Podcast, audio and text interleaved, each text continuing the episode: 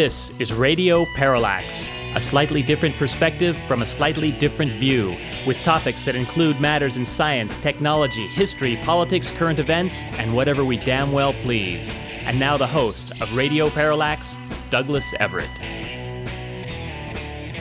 Welcome to the program. We're going to talk a little bit about film in our second segment today. Two very different uh, entities in the celluloid world. We'll talk about Food Inc., with our good pal Dr. Whitney Lehman. Many of the topics in that film we have talked about on this show, and several of which we talked about specifically with Dr. Lehman. That will be interesting, we'll wager. And we'll also take it where we left off in talking about public enemies with Matt Perry. Hard to think of two more different uh, cinematic experiences, I think, but they should both prove worth your while. Stay tuned for that in segment two. Let us start the show as we like to do with On This Date in History, the date in question being the 30th of July. On July 30th, in 1894, cornflakes were invented by brothers Will Keith Kellogg and Dr. John Harvey Kellogg. Dr. Kellogg was the superintendent and his brother the business manager of a hospital and health spa in Battle Creek, Michigan. They stressed healthful living and had their patients on a strict diet without caffeine, meat, alcohol, or tobacco. Understand the brothers had something of a falling out along the way. I'm not sure which of the two stuck with the Kellogg brand, but whichever one it was, uh, they were responsible for bringing us the Beverly Hillbillies, another similar fare on television in the 1960s, which I think undid a lot of that healthful living they were trying to promote. In this date in 1918, French Captain Sarre made the first ever parachute jump from a plane, leaping out at the height of 800 feet. Listed in 1936, American author Margaret Mitchell sold the film rights for Gone with the Wind to MGM. David O. Selznick had balked at Mitchell's asking price, $50,000, which is more than any studio had ever paid for the rights to a first novel. He gave in, however, just before the book was released. And on July 30th, in 1956, the phrase, In God We Trust, was adopted as the U.S. national motto. It was originally stamped on coins during the Civil War, but was officially adopted in response to the growing influence of the Soviet Union. The USSR was notably atheistic in its philosophy, and politicians in the U.S. wanted to show that we weren't like them. I suppose we should note that it was 40 years ago this week that uh, John Lennon and Yoko Ono staged a bed in.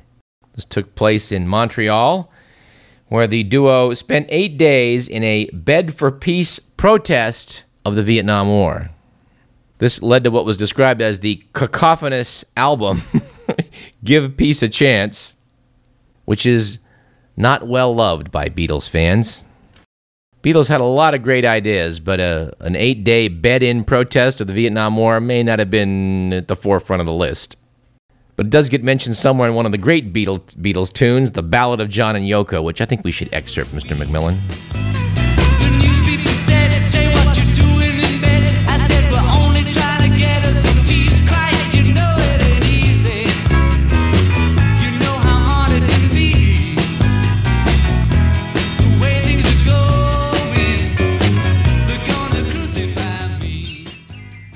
Our quote of the day is as follows Pangolins save us millions of dollars a year in pest destruction. We cannot afford to overlook their ecological role as controllers of termites and ants. This comes from Stuart Simon of the Species Survival Commission of the International Union of Conservation of Nature, and that's a mouthful, uh, describing how the Chinese appetite for pangolin meat, pangolins are also known as spiny anteaters, is driving them to extinction. The animals eat ants and termites, and in their absence, you'll be able to expect a, uh, a flourishing of both populations. As the uh, Chinese economy is improving, uh, so has its uh, desire to eat meat, and uh, I hope it doesn't spell the end of the pangolin. Our quip of the day comes from David Letterman, referring to the eclipse which passed over Asia last week.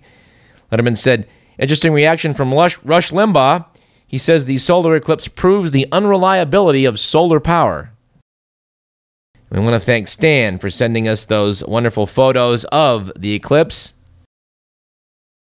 Yours truly had mentioned how he would dearly have loved to gone to Shanghai or Wuhan to see it, but the photos look strikingly like Shanghai at night, meaning that what I would have seen had I gone to Shanghai is still freely available, and I do look forward to visiting one day. Our stat of the day is that 70% of Hollywood films depict firearms, with gun manufacturers paying handsomely to have their products worked into scenes.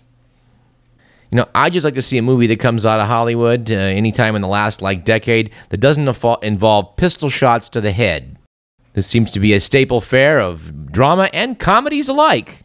I don't know. There was a time when I guess filmmakers, you know, actually had life experience, didn't watch other films, and decide that, boy, what better way to perk up the flick than have somebody shoot a guy in the head, or, or gal, as the case may be, or in some cases, children. Actually, that's a downer stat. We got we got to lift that up. Here's one I like. According to CBS News, 51% of Americans believe the U.S. should invest in sending astronauts to Mars despite our current economic crisis. And of course, they're absolutely right. Unfortunately, 43% of Americans, misguided individuals, I'm sure the last, oppose a manned mission to Mars. And this correspondent is delighted to note that the current edition of The Week magazine has on its cover the following story Next stop Mars. Should the U.S. raise its ambitions in space?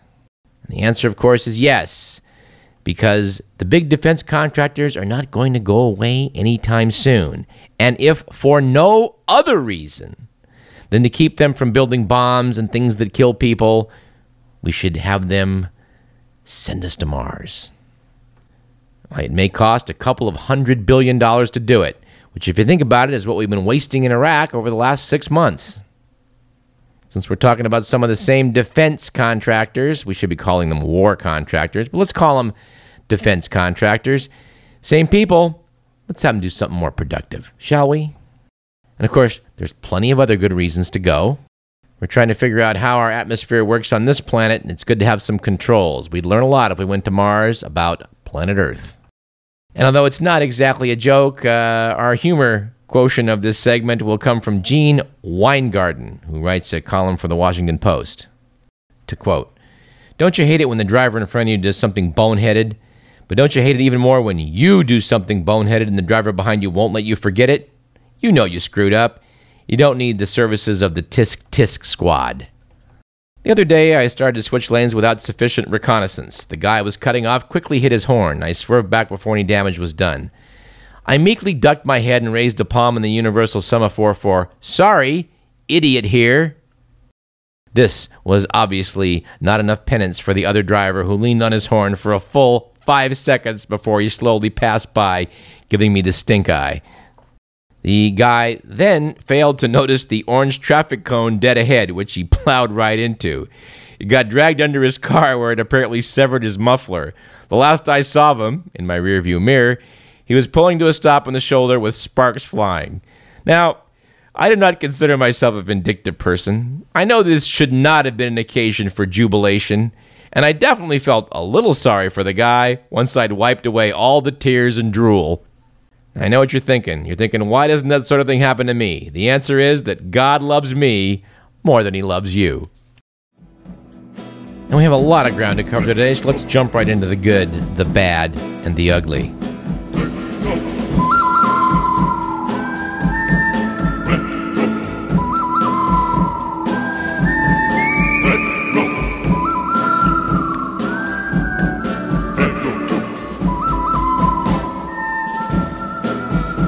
According to the Week magazine, it was a good week last week for conspiracy theorists, noting that NASA had admitted that videotapes of the alleged moon landing 40 years previously had been erased. The tapes were shipped to a federal record center, which apparently didn't realize what it had, claimed NASA engineer Richard Nafzger. Noted the magazine, it was simultaneously a bad week last week for conspiracy theorists in the wake of NASA's Lunar Reconnaissance Orbiter returning images of the old lunar landing sites, which showed the surface marked by abandoned scientific instruments and astronauts' footprints. We tried to tell you on this show. But finally, it was an ugly week last week for car thieves. When Oakland police revealed that a man impersonating a police officer tried to pull over a real undercover cop. Apparently, Antonio Fernandez Martinez of Oakland was arrested after trying to pull over an unmarked police vehicle. Martinez was driving a Ford Crown Victoria outfitted with flashing lights, a microphone, and speakers. Apparently, the undercover officer was not fooled.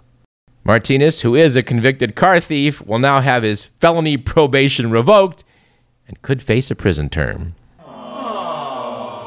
You know, we mentioned uh, anniversaries on July 30th, but uh, this year, 2009, marks the 70th anniversary of what people consider to be the greatest year in the history of film.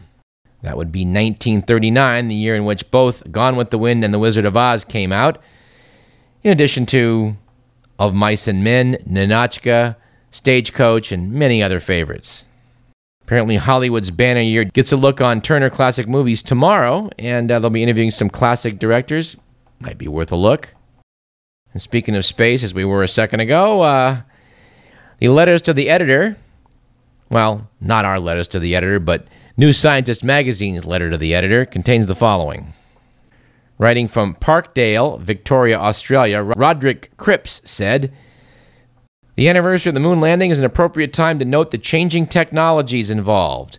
In particular, the moon landing would not have been possible had it not been for the analog computer. I worked for Electronic Associates, which made these computers for NASA. They performed calculations using physical variables such as voltage. Even the best digital computers of the day were too slow to calculate the parameters needed to ensure the craft would complete its mission safely. Analog computers operating in parallel can solve differential equations at very high speeds.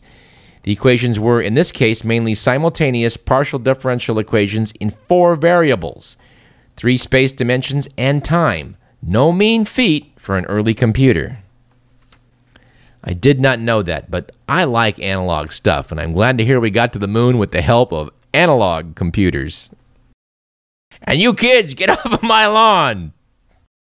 I'm sorry. Analog clocks just, just kick the crap out of digital clocks. I'm sorry. All right, from the amusing headlines division, we have the following Sacramento Bee Home and Garden section. Headline don't fret about crossbreeding squash. Whoa, dodged a bullet on that one. I must say, until I saw that headline, I never once in my life even contemplated the fact that squash can crossbreed. This came in response apparently to a reader named Carla Johansson challenging the details behind a story about pumpkinis, apparently zucchinis crossed with pumpkins. The uh, the bee stated that pumpkins and zucchinis can cross pollinate, but the fruit will still be pumpkins or zucchinis because they're only carrying the offspring seeds. It's only if those seeds are planted next year that you'll get pumpkinis. It's basic biology. And maybe basic biology, but this uh, this biology major must have needed more botany because it seems to me if you take the uh, pollen from one and mix it with basically the, the eggs of another, it, uh, the fruit shouldn't just be one or the other. But uh, as Ronald Reagan might say, I'm no botanist. But they did they did satisfy themselves in the article that uh, that uh, it's true. The pumpkinis cited in the question grew from second generation seeds. So there you have it. You can put pumpkins and zucchinis in your backyards and not worry about it. On a uh, slightly different note from the bee, I also noted the uh, section on how they voted contained the following interesting data. Last week, the U.S. Senate voted 58 to 20 to halt further production of the Air Force's missile eluding F 22 Raptor fighter jets. And although a yes vote was a vote in favor of the amendment to halt further production of the planes, both California Senators Barbara Boxer and Dianne Feinstein voted no. Yep, you got that right. This plane, which was designed for aerial combat against Soviet fighters, has not flown a single mission in Iraq or Afghanistan because the desert sand damages its complex inner workings.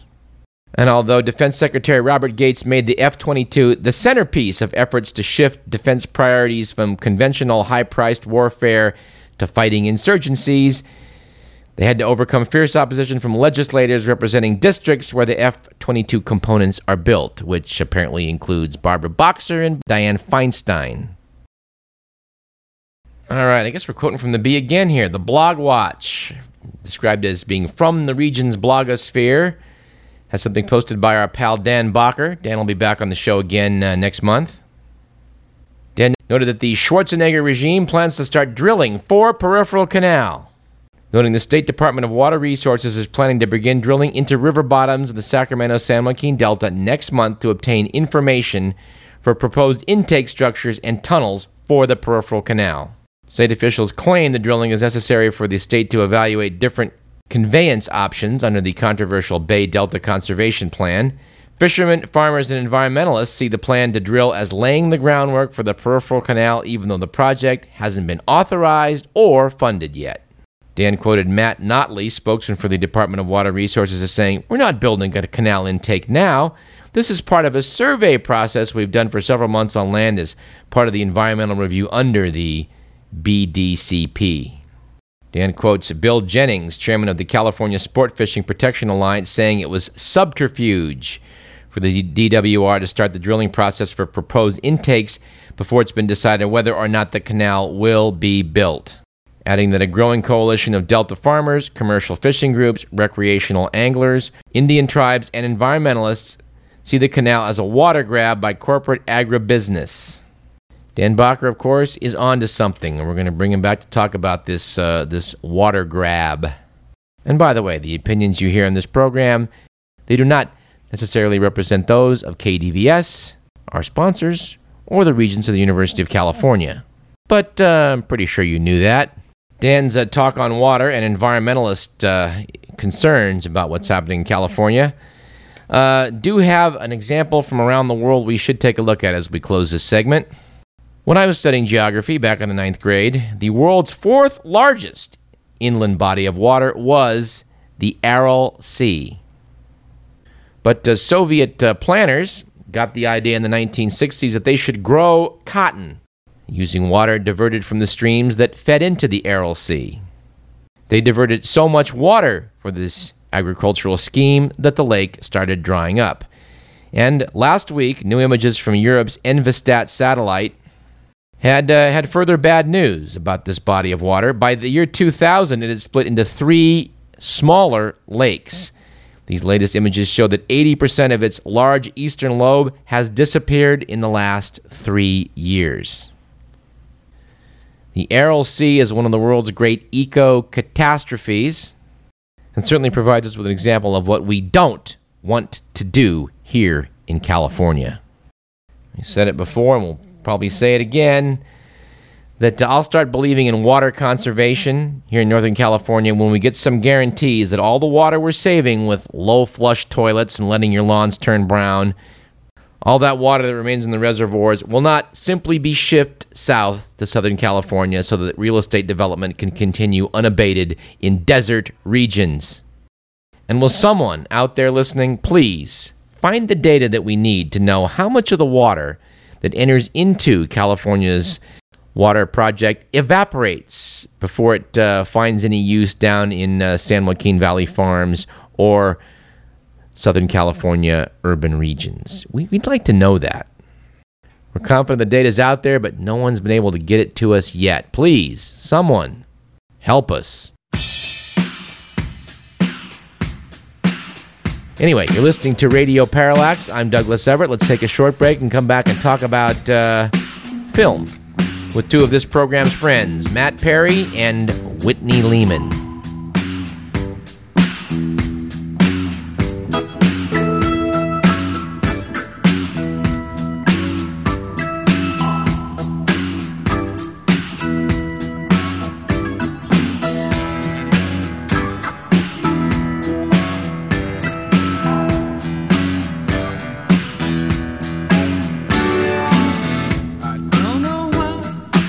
Have a life.